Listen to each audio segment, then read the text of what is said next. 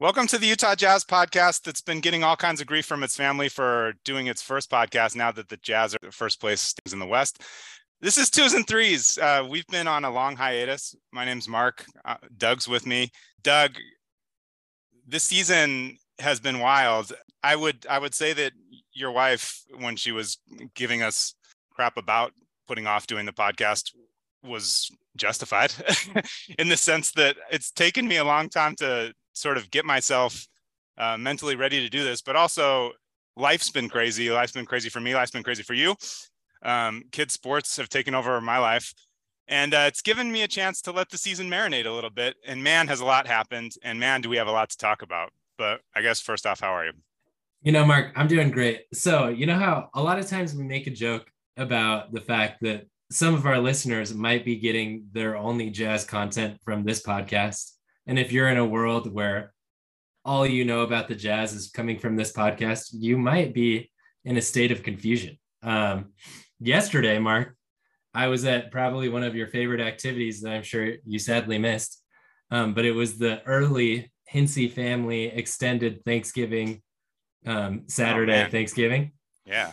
It, it, I think this was like two weeks earlier than it usually is. But, anyways, I was talking with our cousin Heath, and he literally said he does not know what's going on in jazz world right now because his only jazz podcast where he gets all of his content um, has yet to release a podcast. So he's like, "Hey man, I'm like, I'm pretty sure the Jazz are doing all right, but I I don't know."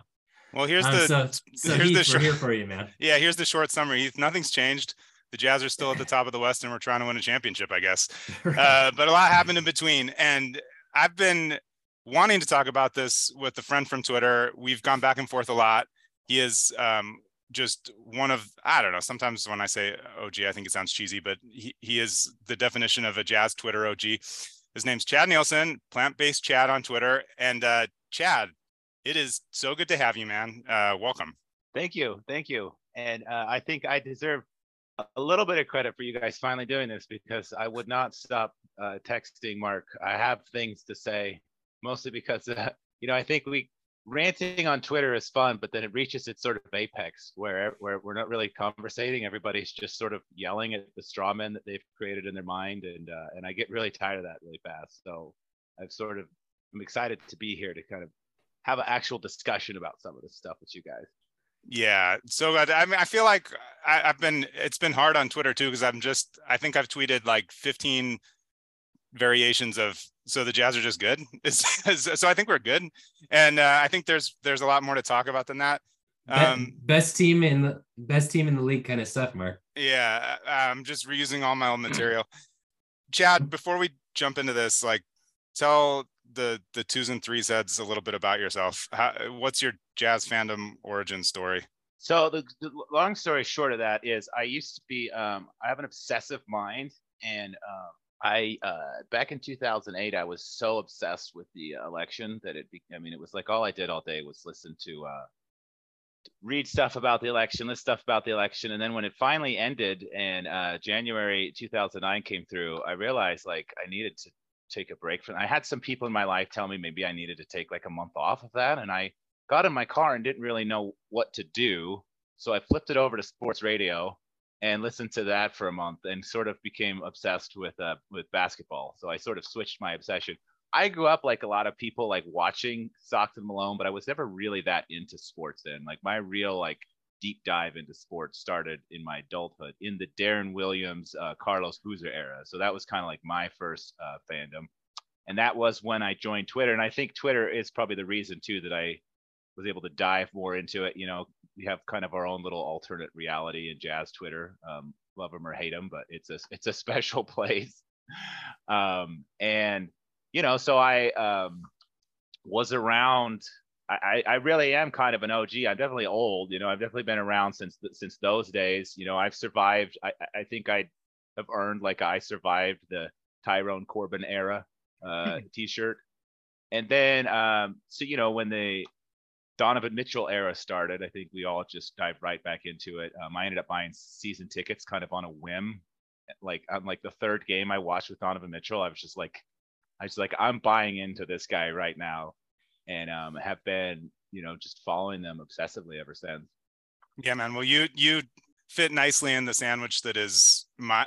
I, I am just old enough to have been very obsessed in the Stockton and Malone era, although it was a whole different experience than now. I was like reading USA Today box scores and stuff if I missed a game or like talking to my dad about it and like trying to figure out what shoes everybody wore and stuff and had nobody, you know, to talk about it, especially because we didn't live in Utah at the time and stuff. So I was mostly I was just like the foible to everybody else's Michael Jordan fandom. But Doug is solidly with you in the in the booze D Will era. Um, we we fell in love with him when watching him in the Rocky Mountain Review like years ago. And uh, yeah, I don't know. It's been an up and down ride and it's kind of crazy to go through these eras and i feel like we are in maybe the fastest shifting one to date and uh, it's ever evolving. So that's that's what we're talking about today. Doug you know we normally like to do our first segment of what happened this week. Sometimes we joke that it's what happened this week with a lot of ease in it because we haven't done a pod in a bit. Um, this is like what the heck's going on now i think is is what we want to talk about. Um, and i think so to cousin Heath and and whoever else. Uh, maybe people who like Chad have been obsessively following election news for a little while and need a break from that again. Uh, that, that's kind of a nice symmetry uh, with the world. I guess that, that that cycle and the need to get away from it never goes away. But the Jazz are good uh, right now. The Jazz are ten and four. Uh, they're coming off a loss, and we'll get more into that. But I would I, I described it yesterday as more fun than any loss I watched all of last season. Um, and I, I think I'm like the last person to to let go of last season. Um, so they're 10 and four right now, first place in the West, um, right near the top of the league overall, and ahead of last year's pace record wise. And we traded away the franchise cornerstones who both had a lot of years left on their contracts, who both netted the Jazz a lot of stuff. And that stuff has turned out to be awesome, but it's when we first got it, it seemed like it was going to be helping us set up for the longer term future and tanking now. So I guess why in the world, why in the world are we so good? Like, and that's segment one's uh, title. And I, I think we all came with stuff, but Chad, what, what do you think? Do you have anything top of list? Yeah, I would say the, I mean, I think we can talk about the fun factor, and I think you guys probably, you know, and that was something that you mentioned, Mark, was one of your biggest reasons, and I, I, I wholeheartedly agree that when people are having fun, they do better at what they're doing, right? Like they've clearly been more into a flow state. But I, I actually think the number one reason is that the team has sort of adopted Jordan Clarkson's swagger.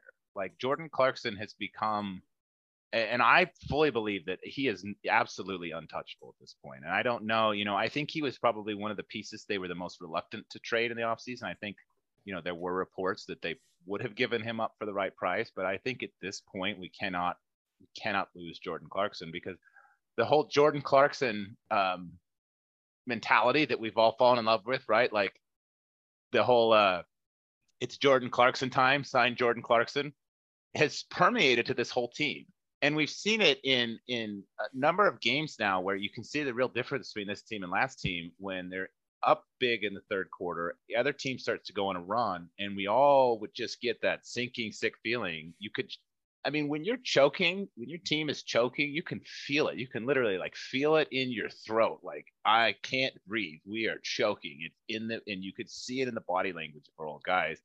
And this team just doesn't get rattled. Um, and I really think that it's because you know they have that Jordan Clarkson attitude, like we got this, we could still do this, you know. And I, I want, I think probably the most poignant example of that was Lauri Markkanen and Anthony Davis, right? I don't remember which one of the Lakers games. I think it was the second Lakers game where Anthony Davis just punked the entire Jazz team in the first half, including Lauri Markkanen. And Lauri Markkanen just never really seemed to care that much, and he just kept doing his thing and came back and ended up punking him back in the second half.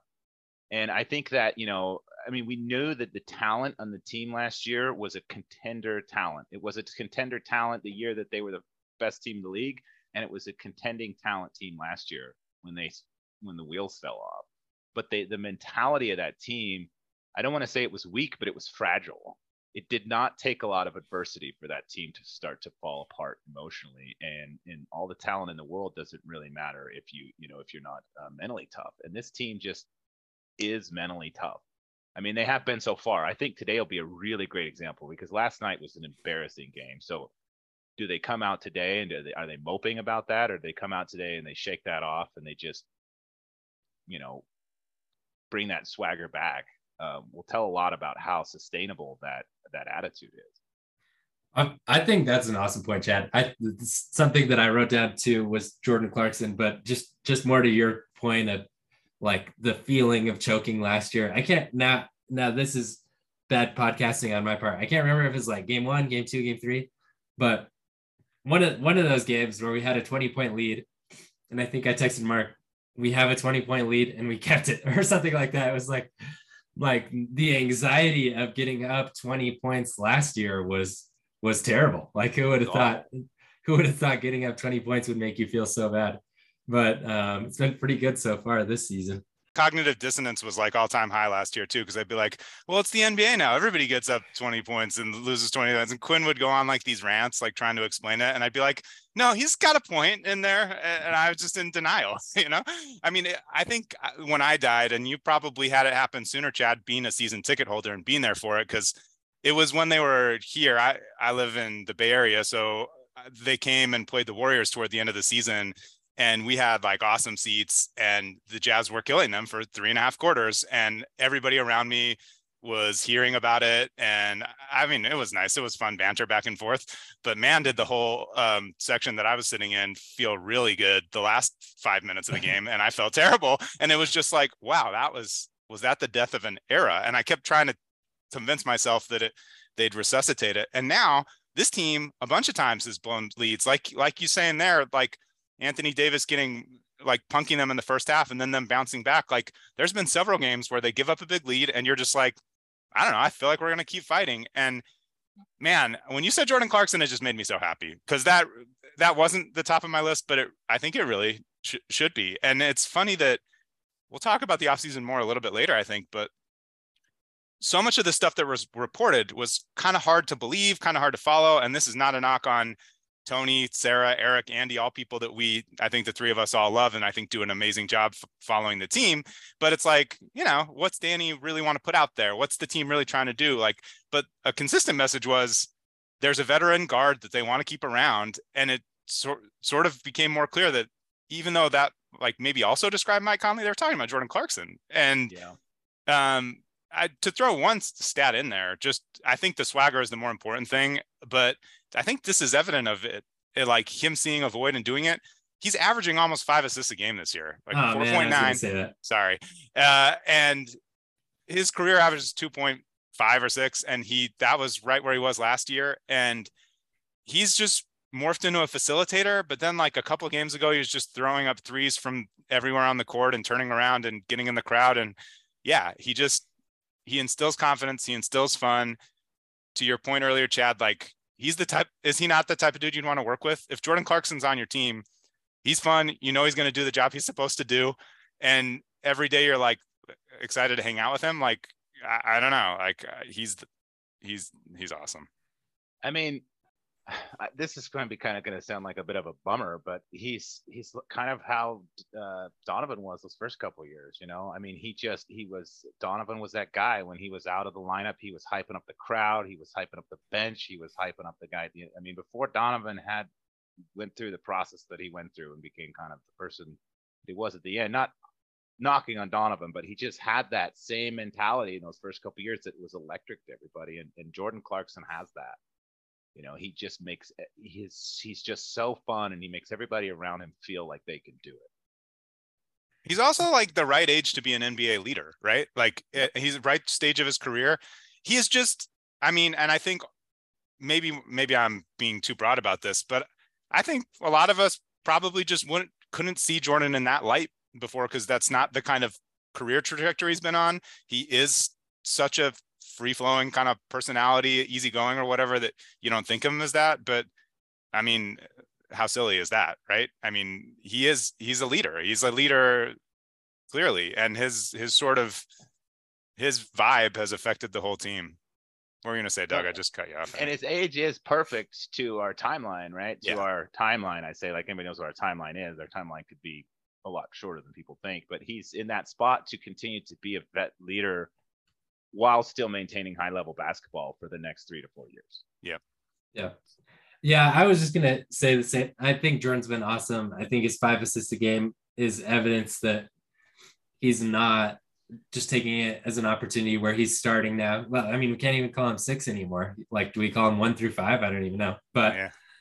he's he's just he's doing one armed Donovan baseball passes. Um, so I love the like early years Donovan comparison. I also think I kind of put JC slash Mike. I, I feel like now um, people ask me, I've gotten this question like multiple times, like who's who's now your favorite person on the Jazz or who who gets you the most excited? And, and it's fun to think about like the other dudes, but still for me in my brain, um, it's like it's Jordan and it's Mike. And Mike's not like lighting it up, scoring it wise, but he's averaging eight plus assists a game. I, I think just the two of them have been awesome. And um, we're probably going to talk about it a little bit later that the feeling of maybe we're just inflating Mike and Jordan so that we could trade them for another first round pick. I, I kind of think that's out the window. Maybe not. Who knows what Danny thinks? But I think the two of them together have kind of been the ultimate like staying power of what was good on the old Jazz teams. Um, and so it's just it's just been super fun. I guess we're going to talk about later the conception of what do we think Danny's trying to do. But I want to just respond one thing that Mark said earlier about how you know, you know, all the beat writers were sort of talking about keeping up appearances about how no, we're not trading Donovan, we're still winning, you know, blah blah blah. I mean, I think a lot of that was just a coordinated effort to. We were in a high stakes negotiation. You know, I mean, you can sort of tell. I, I think everybody just bought into like, yep, let's keep this narrative up, and it worked, right? Yeah. I mean, and and, and for all the, if we it, we cannot forget to be so grateful to Donovan because Donovan kept it up too. Donovan sold that Donovan wanted to stay. Donovan said everything that he had to do right. And and I've never seen an NBA start doing this when they're trying to get out, right? He actively helped the team get the package we got for him. 100%. Totally. Yeah, I want to. That, that's a great point. Let's put a pin in that because, as you just said, that I I couldn't help but just think again of what that Knicks package would have been and how much better this Cavs one is, and maybe that's why this team is. I, I don't know, and I I you know have to give Danny a lot of credit for that. Um, which is Mark I'm choking sure on his people- I'm sure a phrase people will extract, and Travis Cox is gonna blast that everywhere. But um, yeah, but Doug, I remember when we first got Mike, and you're like, one of the things I want is for Mike and Donovan to be like, like this buddy duo, like that we have like a sitcom about or something, or that just they'll be like best friends. Like, isn't Mike and Jordan like a way more fun one? Like they're just like yin and yang personality wise. Uh, I don't know. I mean, I, I love Donovan, but I just think that is. Uh, we were watching the game last night, and Kristen, my wife, said Buller Buller Jack said something, which by the way, I think I, you said this too, Chad, but that broadcast was was really hard to watch. But um, Bojack said something about Mike being a steadying influence, and it wasn't like a time where we needed that. We needed like energy, and and Kristen was like, sometimes Mike's a little too steadying of an influence, and I think I think that is right, like from a leadership perspective. And maybe last time, last year, there wasn't somebody who had enough of a personality like Jordan who was in a spot as empowered to to be it. I mean, Jordan was the sixth man. Jordan had a defined role, uh, so I think that's good. But we also had a coach last year who was the epitome of slow and steady, and, Right. and you know it, it was effective over the course. I mean, he was a very winning coach here, but I think that the we, by the end of his tenure here, the pitfalls of being too slow and steady kind of came to light. Yeah, Will we're going to beat you in the aggregate or whatever, and Yeah, like yeah. over time, yeah, Or it's you know, I mean, and David Locke talks about this a lot, and I think it's kind of in some sense BS. This idea that like, well, we can't just pull a guy when he's not playing well, then it'll mess with his confidence. Like, well, we can't be coddling the confidence of guys that aren't playing well for long stretches of the time either, you know. And I think last night was an example of where Mike just didn't have it last night. Collin did, and I was really and I and I kind of tweeted this out like midway through the third quarter. Like if we win this game, it'll be because Collin Sexton, and it's really interesting. We know what Quinn would have done. It's really interesting to see what what Will does. And when he brought Conley back in instead of Sexton, I was I was I was disappointed. Honestly, I think if there was ever a time what was clear what we needed yesterday to close that game was Sexton's energy and not Mike Conley's energy. Um, it was last night. Yeah. One random aside, this maybe is a reason why we're doing so well, but it's more just an observation. Uh, Collin Sexton has like the thickest legs in the world. Have you seen his quads and calves? I've made this comment to my wife like four times, and she's like, "Why do you keep talking about this dude's legs?" And then he went to the rim. He he got fouled. He got up and was walking back, and I paused it in this one place where like his hamstring was just like looked like Jamal Anderson from the Atlanta Falcons in the 90s. And uh, she was like, oh, okay, never mind. Anyways, that dude is built like a brick house. He kind of like uh, Donovan, like when you saw him in person the first time, you're like, he looks like a running back or a linebacker. That guy's fun. I think it's better if you just leave me awkwardly hanging there talking about his legs. So, Doug, what's, well, what's the I next thing on your? I was going to say that any anybody who's ever any man who's ever tried to uh, you know do any kind of serious bodybuilding knows that calves are one of the hardest things to build. So I also I also appreciate uh, really well built calves when I see them in public. That that was the perfect add-on. And now I'm going to completely jump over to from calves to height. Something that I think is kind of funny, and and I I'm going to twist this into like being super positive, but I think it's funny that they in the broadcast or in interviews or whatever they always say we're going with the three seven footer lineup. Um, and Lauri, who's playing the small forward, I guess if there were a position, um, is actually the only one of the three starters between him, Kelly Olynyk, and Jarred Vanderbilt, who is seven feet tall on the roster. I, I think it's been pretty fun to see, and this is how he was played with the Cavs last year um, it's been fun to see five guys on the court that can dribble the ball and bring the ball up the court, but but a, a ton of more spacing. We obviously love Rudy Gobert on this podcast, but it's a totally different take on on the big man this year for the Jazz. And it's been fun to see. I mean, there's open driving lanes. Anyone can get to the basket that's that's able to do so and and it's just been fun. Like with that, I think Walker Kessler's been been awesome. I like right now. I think he's a solid bench player, but I see future potential with him there. Um, but just just how big the Jazz are um, compared to solely relying on Rudy Gobert in the past couple years um, has been really fun to see, and I think that's also helped. Even though I, I would say Lauri and Kelly especially aren't like defensive juggernauts. Um, and Jarred Vanderbilt really isn't that tall, but um, the three of them together, I think, have been pretty awesome, and just the collective effort um, has been great there. Yeah, dude, it's it it's crazy the versatility of the lineup, and that I guess when this team was first put together, and there were some people talking about like, well, if Sexton can be whatever percent of Donovan and yada yada, can we do it? And I was like, well, aren't we just going to have the same problem we had last year that Sexton and Mike or Sexton and uh, Jordan are just going to be two small guards, and we learn that two small guards can't can't do it. And it helps when there's three other dudes that are about seven feet tall. It is funny though that you said that because they'd be like the three seven footers, and I'm like, who are they? Who are they talking about? It took me a little while to realize that, that Vanderbilt was the third one. yeah. that's Listen, our TV I, broadcast I, crew is not really big on the details. So. right. I've, I've got the roster open here. It's six eight for Vanderbilt, but we we'll call him yeah, we'll yeah. call him seven yeah. feet. Why not? yeah. No, I, I, mean I think that's yeah. It's it's so uh, this is one of the hardest things for me emotionally to to transition from last year to this year. Not and we're just bleeding into second two. I don't care, but it's just that I love Rudy Gobert so much, and he's mm. been my favorite basketball player.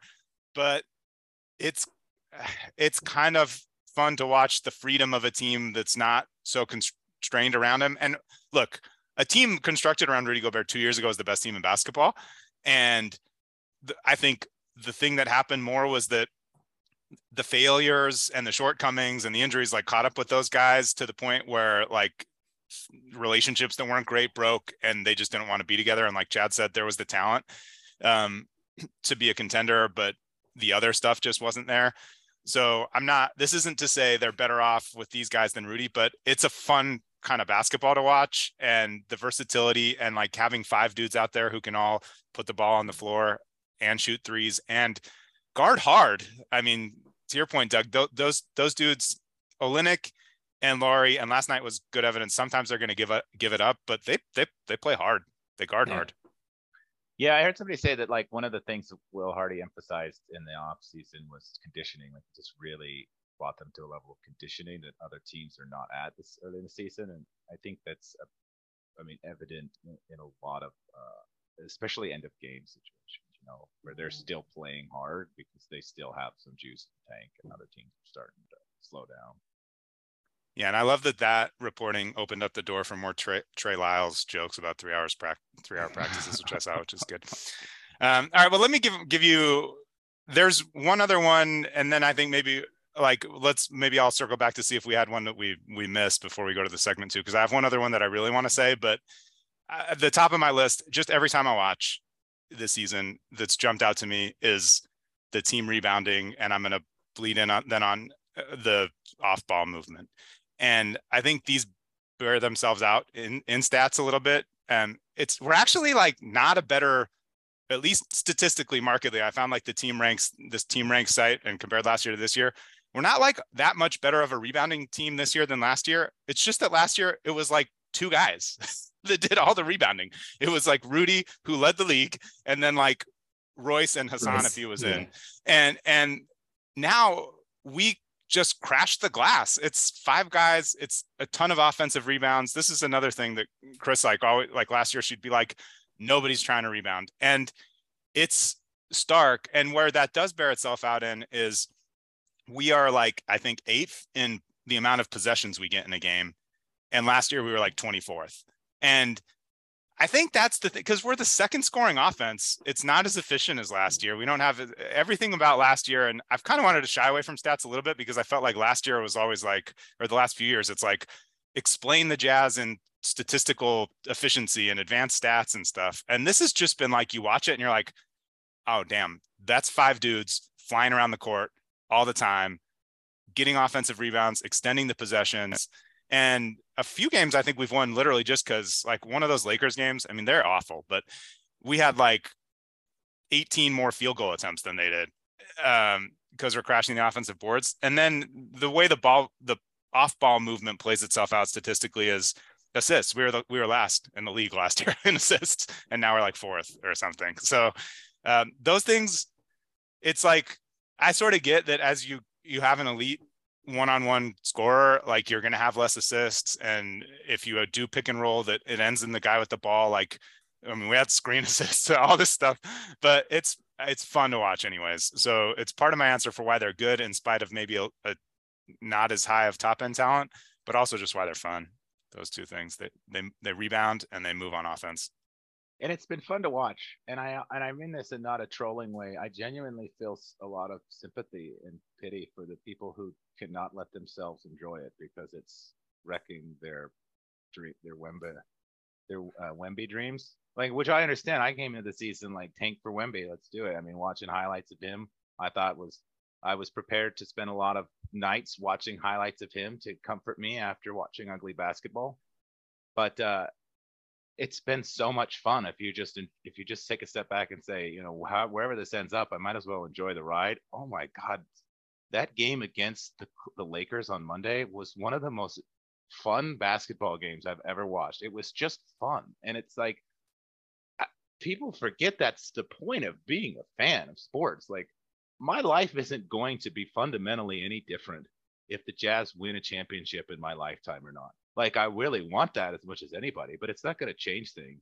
But it brings me joy on so many nights throughout the regular season. And at the end of the, the year, like I think that matters more. Yeah, it's like living for a vacation or enjoying like your ordinary life or something, you know. And it's a vacation for- that, that maybe never comes. Right. it comes or like- living for retirement, right? Yeah, I feel like yeah, being so true. obsessed with a championship sometimes. It's like oh, all it's like what we're gonna get a championship one day, God willing. And a lot of people are gonna be like, I'm still not happy. You know, like there's so many people that have just put their entire like sports Yeah. fandom and their sports like emotional energy into this one accomplishment is and they're just chasing it and i'm telling you if they catch it it's going to be so much less satisfying than if they just enjoy the ride and let what comes come I mean, we're gonna party. We're gonna party hard when it happens. It's gonna yeah. be oh, yeah. insane. It'll I won't go to work retirement. for a month. Uh, but yeah, Cold Stone like, is gonna be lit in downtown Salt Lake City. Okay. but like living in austerity for retirement is a good. That that's no, my I, favorite analogy I, for that. Yeah, I I love that point. So many of my friends are like, "Oh, I'm so tired of mediocre basketball over the past couple of years," and I'm like, "You're you're not in the day to day. You're not you're not taking enjoyment from the wins." along the way from the fun things that you get to see the team progress on and different stuff like that. If you're calling it mediocre, you're you're just looking at the final um, playoff statistics and and finishing there. But yeah, there's I so much. To... I just feel bad for you. I mean, I just I genuinely have sympathy for those of you who just can't let yourselves have fun. Like, I'm so sorry. I'm yeah, it's a balancing thing. Like you said, like taking the risk and making moves that you think are going to get you a championship. Yeah, but like to not. I mean oh, pains me to say it again, but you know, Danny didn't just tank. He he got no. good players and he got a good roster. And uh he did not tank. Maybe this yeah. maybe this is a good segue to that section. It's a segue. Danny I just has not been tanking. And maybe this you're right. Let's let's segue in and um if we have other reasons why we think they're doing good, I think they can be worked in. Because my my chief one that I wanted to say is just Lauri Markkanen's actually way way better than I thought he was. Um, oh, yeah. and and maybe maybe that's a a reason why I feel okay about it about the current state of things too. Um, but let's do that. We're we're shifting full into segment two. And let's talk about everything that's happened because I think I entered the current phase that I'm in with this similar to that Lakers game. That Lakers game was so fun, but for me it was like the Clippers game before and I think I was a little later than others but I was watching that Clippers game and I was just like, oh, we're good. this is a, we're playing a team, and yeah, the Clippers. Clippers are the weirdest regular season team ever. It annoys me when people, especially smart people that I like, really like, like Zach Lowe, like pick them to win the championship. I'm like, that's what are you doing? Like, how do you? Um, they might, but like, how do you pick them? But nonetheless, they had some assembly of their roster with Paul George playing and other players on paper preseason. They should have run the Jazz. And it was one of those back and forth things.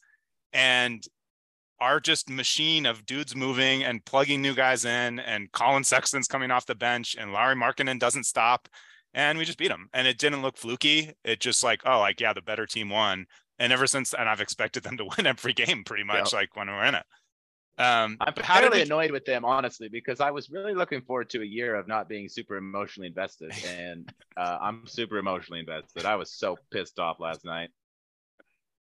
Yeah, how, how did we? Okay, so first off, I have it does bother me still, and I think Chad, you're on a similar page with me, and I know Doug is, but it still bothers me when people say this is the most fun team we've had in a million years or something. Like the oh amnesia God. for two years ago is insane because that was pure unadulterated fun and it was fun until halfway through the clipper series and anybody who tells me otherwise yeah doesn't is choosing to remember it differently and rewriting history and wanting to see things in donovan that weren't there or whatever or rudy. I mean that season was fun and it was so fun and I, it was like it had built to that with like we'd seen so many of those guys developing that I just got so emotionally attached to the point that even last night watching the Wizards, I'm like, oh man, I remember when there were rumors that we would have traded Joe for Kuz, and I, I was just like, I love Kyle Kuzma as a you, and I didn't want that to happen. And now, what if that would have happened? Anyways, I was just like so in on that team that it's been like a long, messy break breakup or end of the relationship or whatever to get to where we are now. But talk me through how your thought process on this, Chad. Can you do that kind of from like where you were last year? or At what point you sort of felt like it made sense to move on and how it's evolved? Yeah, I will say um, I think that the writing was on the wall earlier in the season, but I I I got to a point of I got all the way through the grieving process to full on acceptance by March. By by March, I knew this was it. This was done. It was it was like, and I'm and I you know I, I'm terrible at searching my old tweets, so I'm never able to like pull up the receipts. But like they're there all throughout March, me saying this is over, and you know, and again, I I, I think that a lot of people were in were screaming and a lot of people were in denial. And I mean, people people like to kind of go to each end of the extreme, but it has just become clear that these guys didn't want to play together anymore. And and I know that there's this there's this narrative of like, well, I go to work with people I don't like. I job, do my job. It's like, yeah, okay. A, if you work every day with people you hate, like if not just like, oh, I, I love working, but you know that Sally in accounting always drives me nuts a couple times a week. But I mean, if like the person who is your like core team member and you just don't like them and you hate going to work every day to work with them, get a new job. Like, do not let capitalism convince you that's a way to live your life. Get a new job.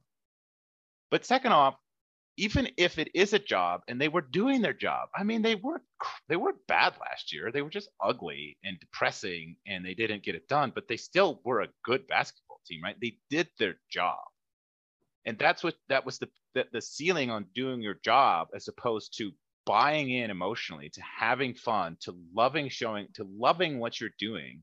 Nobody's winning a championship hating what they're doing, and everybody loves to talk about Kobe and Shaq, right?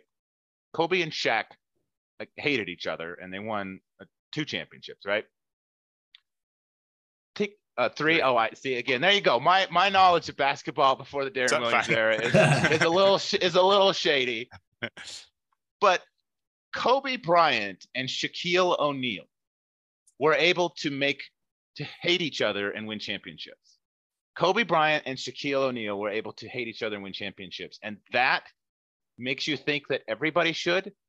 Kobe freaking Bryant and Shaquille O'Neal, right? That is what is that is a classic example of the exception that proves the rule, right? The teams that win basketball games and win championships are having a good time. They like working with each other, and maybe they don't always like each other. Maybe they don't hang out after school, but they respect each other on the court. And the Jazz had stopped respecting each other, and they had stopped yeah. trusting each other. And I honestly think, and this is going to make me unpopular in a lot of very popular so- circles here, but the unsalvageable comment that was made by some anonymous media member, I think that was the point that it broke. And I think that we they were able to make it work for a while, but just like kind of any relationship that ends, like the seeds of it were there, you know. And I know we love to dunk on that, but there was never that there was never that cohesiveness after that. There was never that feeling that we had those first couple years like these people love freaking what they're doing and they love doing each other and they just didn't trust each other right? And you have to be able to trust everybody on your team to win a championship. And so for me i think that like we can argue forever about what we wanted and whether we were sick of rudy whether rudy could win whether donovan could win whether it was a good idea to move on blah blah blah blah blah what danny wanted what ryan smith wanted what the fan base wanted. At the end of the day donovan did not want to be on that team. And I don't know how many other people didn't either, but Donovan did not want to be there anymore. Donovan was no longer bought in. And that, you know, I'm a hundred, I will, you cannot convince me anything otherwise. Obviously, I don't have like some coordinated proof of that, but it was just obvious to me.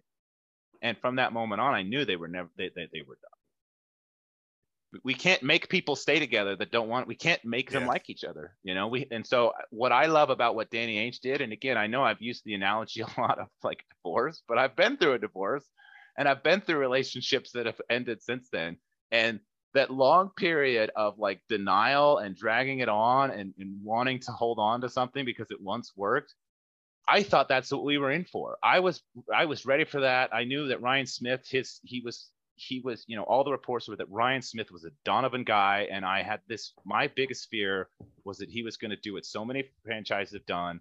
They were just going to let their star dictate their roster moves. That stars doing so was going to screw the team up. And then that star was going to leave anybody, every, anyway, right? Like the LeBron James move, right? Like what LeBron James does to every single fr- franchise he goes to. And so when they brought in Danny and Danny said, nope, we are moving on quickly. We are not going to sit in denial. We're we are going to accept what I see, and we're gonna and we're gonna cut the cord here. We're not going to do a bunch of Don roster moves to try to keep Donovan happy. Um, I like I I've just had so much optimism from the, the the place that I was afraid of, right? Like that was really the worst case scenario I saw for the Jazz is that they keep trying to keep Donovan happy for another couple years at any cost. And there's no example ever of a team actually doing so, right? Like with LeBron, they were able to win a championship in Cleveland by doing so. But at the then as soon as he left, absolute dumpster fire left in his wake, right? And so I just think that I just think it's amazing. I think it's great. And whether Danny is tanking or not, no, I think what Danny's doing is what smart business people do, right? There's this tendency to just be like, we're gonna. It's like poker. Like I'm all in or I'm folding. He is he has diversified his portfolio. He had made a bunch of moves that put him in a position where he had options. He made a bunch of moves that put him in a position where we might. We, I'm bringing in talent. I'm going to try to put together a team that can win this year, but I'm not selling out for it. I'm also acquiring assets for the future, but I'm not selling out for that either. Right? There were so many moves that he could have made if he was really gutting this roster that just didn't. So what Danny's doing, I think, is saying I'm going to bring in guys I'm going to bring in a good team. I'm going to bring in these options, and then I'm going to see what happens. And I'm going to put myself in a position where I can make, I can have options of which direction to go over the next couple of years. And that's what you want to do. You don't want somebody to just pick one single path and then balls to the wall, go for it, and ignore everything that goes along the way, right? You want somebody that comes in gives themselves wiggle room and gives themselves outs and gives themselves different directions to go as things develop. And I think that's what Danny's done. And so I just think there's so much reason to be optimistic right now as a Jazz fan. I want to hear Mark's response to this. uh, I, I, I, no, I, mean, I mean that was your last Danny comment. That was a a beautiful timeline. I listen. So there are things there that I I think a little differently um, in the sense that I think it's a, it's it's like the your unsalvageable point is super fair. I would argue, and I guess I have argued, and it, at the end of the day, it doesn't really matter because we got to the same end. That that team after was cohesive and that they had a chance to do it and they were playing together and it it overcame the like not liking your coworkers. I think at the same time, like I think I'm just quibbling with nuance there because once the once the Clippers series happened, it reopened whatever wound was there before. And I guess I sort of believe that wound could have been healed and could have been built on. And then my whole thing that I was sort of hanging on to last year, I wouldn't have argued with anybody that they looked like they didn't like each other and that they weren't playing together and everything you said in March. My my naive hope maybe was that people are dynamic, situations are dynamic, things can change, and they just needed some good shit to happen.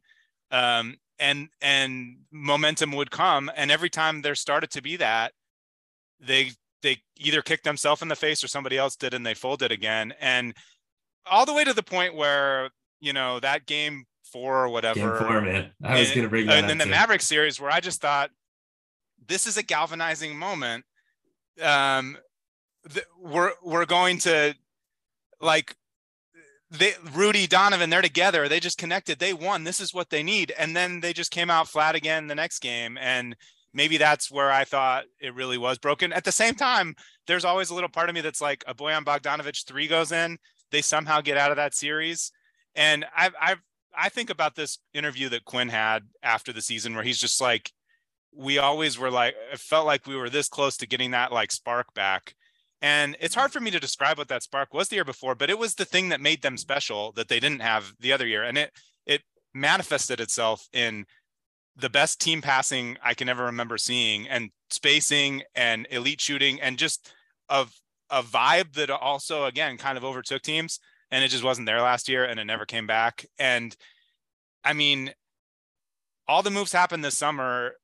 I just it was hard for me to grapple with a star like Donovan Mitchell that we had and not trying to make it work. And I think in hindsight, like you said, how do you argue with anything that they did? Because there was a real risk that we catered to him and then he goes anyways. And who could blame him? Like, he's mm-hmm. from a different place. Uh, there's we don't need to get into all the reasons why he was made to not feel welcome sometimes in Utah and stuff we've talked about it in the past, but I just sort of thought you it's an institutional failing to not try to make it better. And oh, I mean, it, again, hard hard to argue with the results.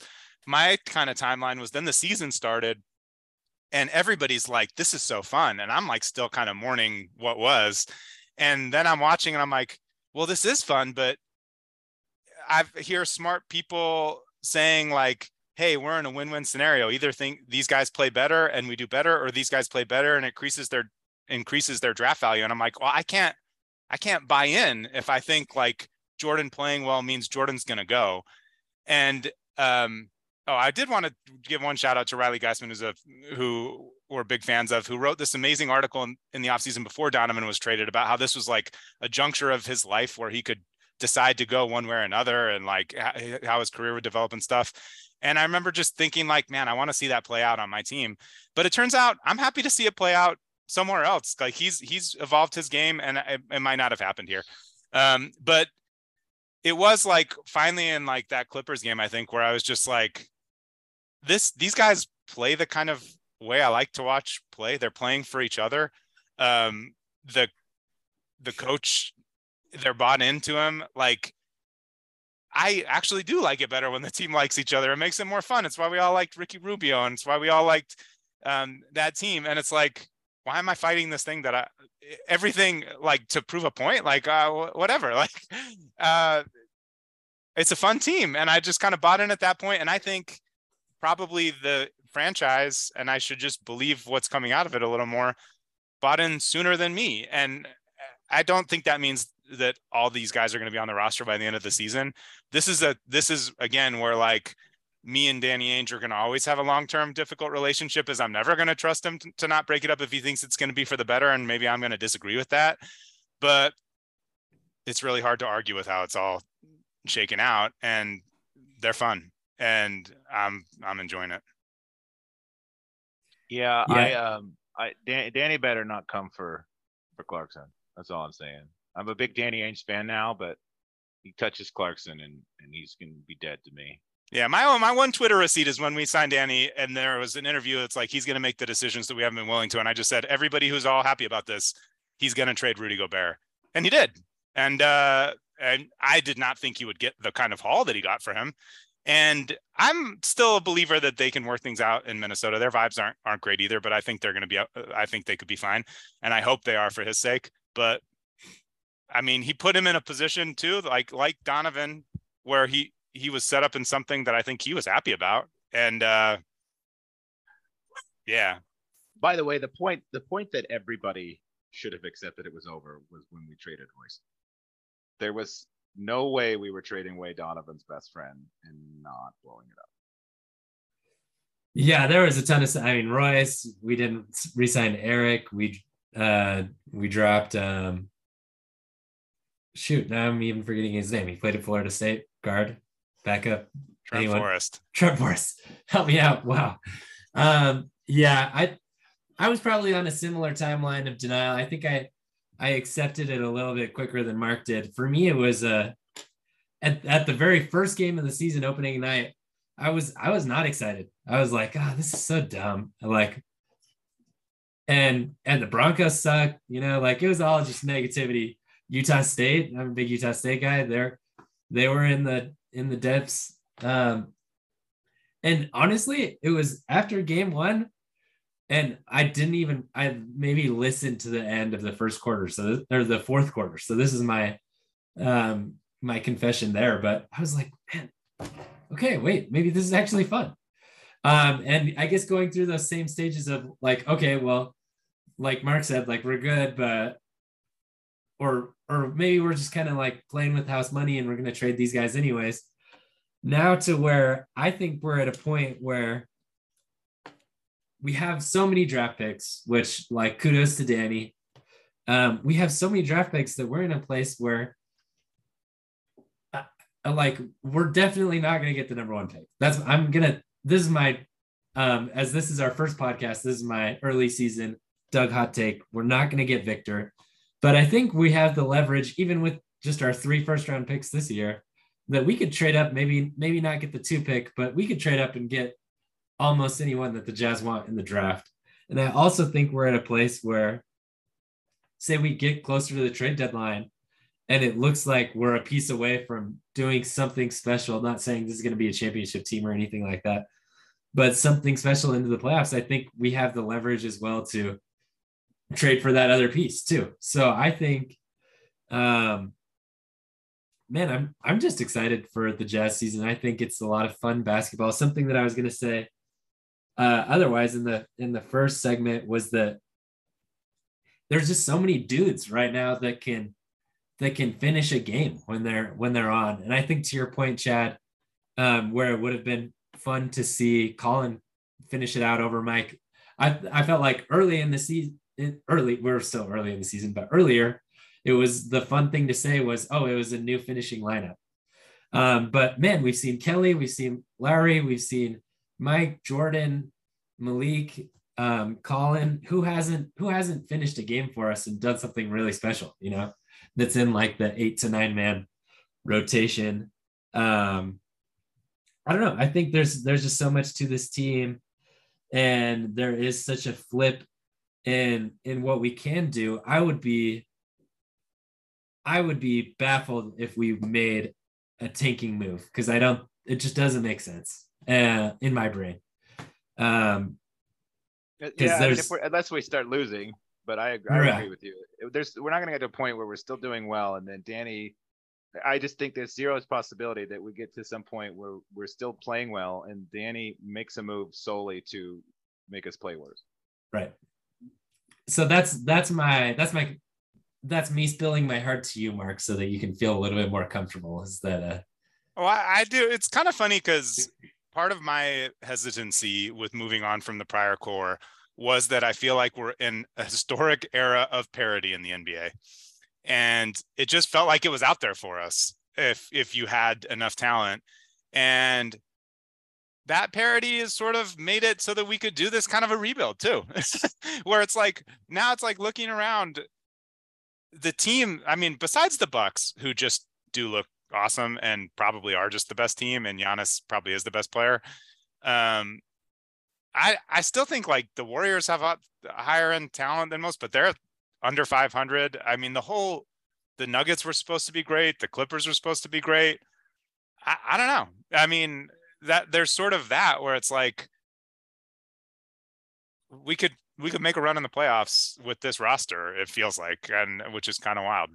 Um, I, uh, my question to you is, what what team is threatening to change that parity anytime soon? I mean, I look around at like the teams that you know the, the team. I mean, obviously Golden State, right? At first it was the LeBron Big Three, and then Golden State for a long time, like just made it feel like the, the NBA was sort of this like it was a bunch of like different paths to the same inevitable outcome. But I don't see any team building that like unbeatable dynasty right now, right? Like the Golden State's surprisingly past what I think the point of dominance, you know, that anybody thought when they won last year, but they won last year, right? That was Golden yeah, State. Yeah. I tend to stop paying as much attention when the Jazz are out too, I'll be honest. But but I think there's not, you know, like you look at the like Phoenix, man. Phoenix for a minute looked like they were going to be some scary, but like Chris Paul is on, on, you know, he's at the end of his his sort of um, career, and and and while I think Devin Booker, and I have to admit, is become absolutely one of the best players in the NBA. You know, him and Ayton's chemistry never materialized into some kind of dominant thing. There's just there's not really anybody out there right now that's on the cusp of breaking this parity anytime soon. No, I'm with you. I mean, like, I think like the Cavs are an interesting example because they're probably one of the team that has the most like high upside young guys built for the future, but not in a way that makes you feel like I don't think Evan Mobley's going to become Shaq, you know? And like you think like the best players maybe right now, like Giannis, oh, Luka Doncic, uh, Nikola Jokic, th- those guys are all on teams that are built like to be. It's sort of just the way the the league is now, where it's like they there's like an awesome player and then like guys that complement them or teams like the Jazz maybe that are just solid players up and down the roster. It's like the teams you hear about making moves like I don't there's no series of 5 moves that are going to make the Lakers a contender in my opinion. So it's like I don't. Yeah, I don't. I don't. I'm with you. Definitely I, not the Lakers. I don't. I don't see this super team emerging. It, felt like the Nets were the last one two years ago, and then they famously didn't even like they totally have fallen apart um, when when they first got um, you know Harden and Kyrie with KD. So yeah, I mean it. No, the the Jazz are in a very good place, having assets and having dudes that make sense. I mean, this is how much I've come around, Doug. I I thought I did not think I could get on board with Kelly Olynyk, and the fact that we Yeah. traded Bojan Bogdanovic, one of my favorite Jazz players ever, for him. And guess what? I watch it and I'm like, man, it's kind of fun all the stuff that Kelly Olynyk can do. Like, Yeah. and he's goofy looking and he moves weird and it's kind of effective and it's just like he does some dumb stuff on. He does a lot though. of I- dumb I, stuff. I still have not come by. I, I he's the probably the player that I would be the, the least upset if we traded for picks or assets or anything uh, on this team. yeah. That- But he's that- also kind of critical to what we're doing right now, which is Yeah. nuts. Can we talk for like 30 seconds about Malik Beasley? Like, where did he come from? Like, he has just become like almost like a Kyle Korver type. Like, just he just comes in periodically and just shoots daggers and then goes and sits back down. Like, I, he's like feels like he's like a like an actor who like all of a sudden is like in a like this important role in like my favorite show. And I'm like where have you been forever? Like Malik Beasley he's like his shot looks great. I'm big on shooting for him in this. He gets it off quick. He makes it from everywhere. He looks like a prototypical 3 and D guy athlete wise kind of classically handsome. I mean he's like a he's like an upgraded Royce in like a lot of ways it almost feels like like, an upgraded Royce. and I'm like, where did this dude come from? Yeah, I'm I'm with you. He's but to me, and I, I do need to get this out there because it's been it's been like my biggest failing joke that I think only three people on Twitter get. But if you watch the Wheel of Time, Lauri Markkanen looks exactly like that dude. And I said to Kristen on the couch last night, I was like, Oh my God. Lar- right. I was like, it's amazing the season Lauren Markkanen's ran. having after the series, after the season he just had on Wheel of Time, and she she laughed because he looks exactly like that guy, and um, the fact that he's like got a doppelganger like that, and Will Hardy looks so much to me like Jack Quaid, um, Dennis Quaid's son or whatever, who's in The Boys, uh, is crazy, and. Uh, and I'll just say, like that is the one, the one other. I mean, I've alluded to it a couple times, but Lauri Markkanen um, is so- so much more versatile offensively and defensively than I thought. I, I just seeing him guard like oh Paul yeah. George and and and hold up, and then he just he's a he's he's a three level scorer. Doug, how many of those have we had lately? I mean, we talk like he he's And fun I- to watch.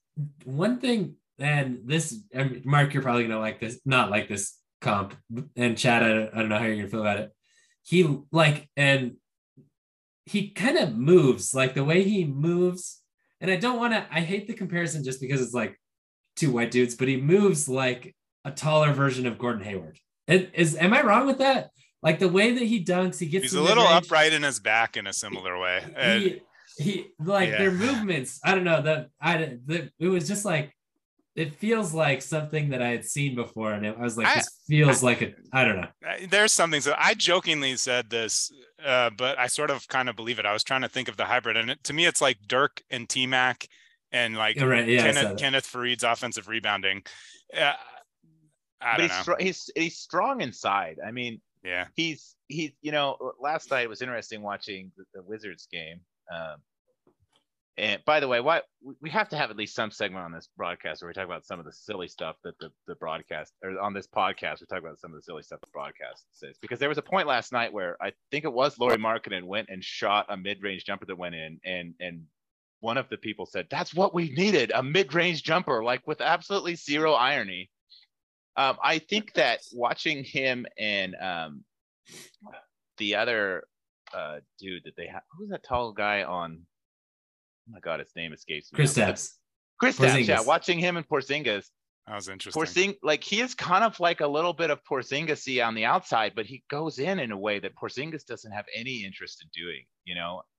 And I, by the way, forgot that Porz, Por- Por- Porzingis was still playing until last night, so he, that was he did well Yeah, yeah, he he he he made me remember, but like that he- was like a prime really does have that like versatility to his game where he's he does go inside, and it's not just that he's not afraid to go inside. He's he's talented when he goes inside. When he goes inside, it's effective. When he's outside, it's effective.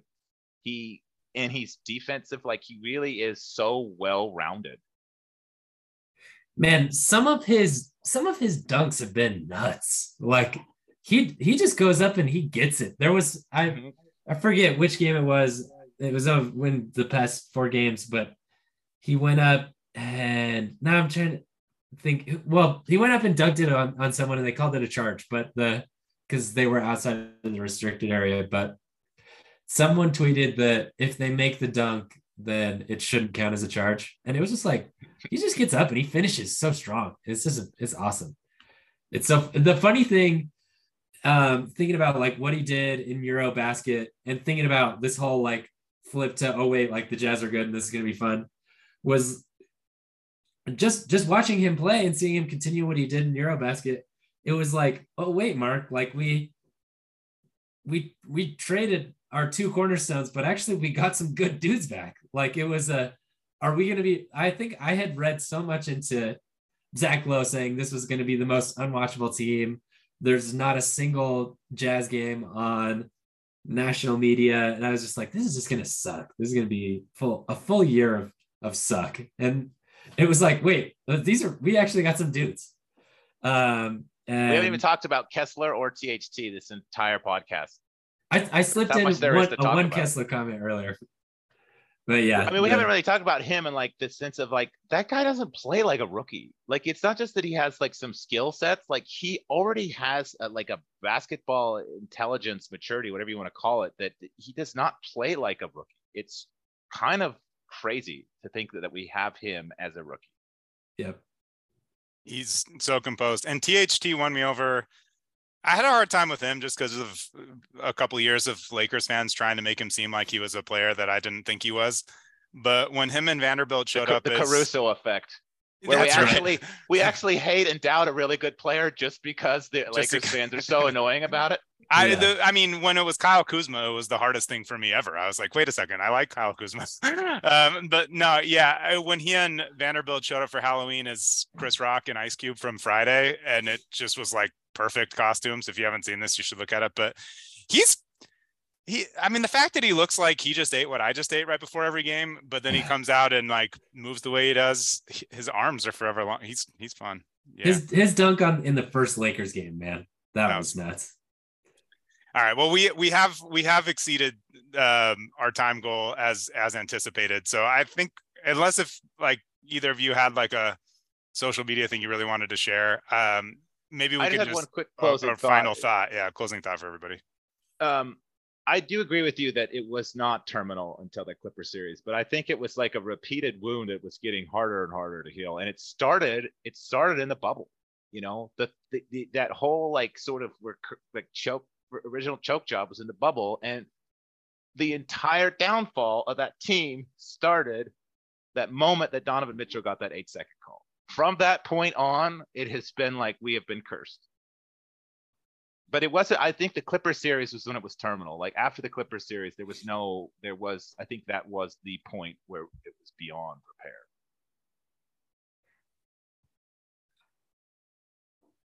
It's hard to argue. Yeah. there, there needed to be some kind of a medical miracle that would change it. And I probably they needed to make a change a more significant change to the roster than adding Rudy Gay in the offseason. And uh and they didn't. Um and yeah, but it's it's turned around. I don't know. It's uh it's fun. Doug, what do you you have a final thought? Yeah, uh yeah, I think yeah, it just it goes back to the Clipper series, it goes back to the bubble. I even like um if any jazz fans out there haven't watched like the Donovan Mitchell um interview with JJ Redick, um that's a solid hour 25 of your time. Um, but I guess in the end, um, the tides are turning, the sails are pointed a new direction. Um, and then this is I'm, this is going to be a funner season than than we anticipated. So if, if you're hanging on there, um, the twos and threes folks that are out there, welcome to season four, twos and threes. Um, yeah, but uh, this is this is going to be fun there's a lot of cool stuff. I, I mean, we've got the All Star game coming up this year. I think we could talk about that in a future podcast. But there's um, just so much fun, so many fun um, Danny Ainge memes of like him looking super disgruntled at how awesome the Jazz are doing. So just just enjoy the ride. World, Worldwide Wob has been re- really fun. Um, yeah, yeah, He's always fun. Yeah, Doug. The uh, we'll put a pin on the All Star thing because we'll talk about that uh, next time, I think. But I think, uh, yeah, I want to end it where Chad started it, which is like if we had our social media segment, I was just gonna do. Tiffany Don had tweeted like JC is a top three all time fun jazz fan or jazz player. Like, who are your other two? And I don't like my response was I don't know who the other two are yet off the top of my head, but um, they're second and third. And let's just embrace that this is the Jordan Clarkson era, and uh, mm-hmm. I'm, I'm, in on that. I'm in on that uh, 110%. So he's been really fun. Uh, it's a fun season so far. May we all have a measure of that swagger. And uh, Chad, thanks for coming on, man. This was really fun. Thanks for uh, for not uh, letting me let this die and for for getting this on and uh, helping us kick off the season. Well, I appreciate you guys. I've I've had a lot of stuff I want to say, you know, but I haven't ever really had the uh, put in the hard work to put the podcast together. So thank you guys for doing that and uh, and having me on. And, and never forget, Jordan Clarkson went to an Ice Cube concert and was invited up on stage. okay, he is objectively cooler than anybody we ever, any of us or anybody will know will ever be. That, that that is a great point, Chad. Chad, I have to say you've been awesome on the podcast. Um, very well spoken. Your points have been immaculate. Great memory uh, of what's gone on. And I I have to say, the just hearing Mark say this is the Jordan Clarkson era is so fun for me because I can think of the exact moment I can I can I remember where I was standing, what cell phone I was holding when I told Mark that we traded for Jordan Clarkson. and it is just wild. Jordan Clarkson, something that Mark has always said has been fun about Donovan is that we just have someone that's cool. You know, like going back to Blue Edwards was cool on the Jazz. Jordan Clarkson, man, there's no one that's cooler than Jordan Clarkson. Yeah, and to be fair, for anybody who doesn't remember the various times this has come up, I was I was not excited about that trade to start, and I did not. I thought you were punking me. I thought it was a joke. Uh, Jordan Clarkson has pro- proved me wrong so fast, though. I've never come around on a player faster than that uh, yeah. because he's the easiest one too. Uh, yeah. All right. Well, that's it. This is twos and threes, uh, season four. Let's go. Boom. Thanks, guys. Thanks, man. Thank you, Chad.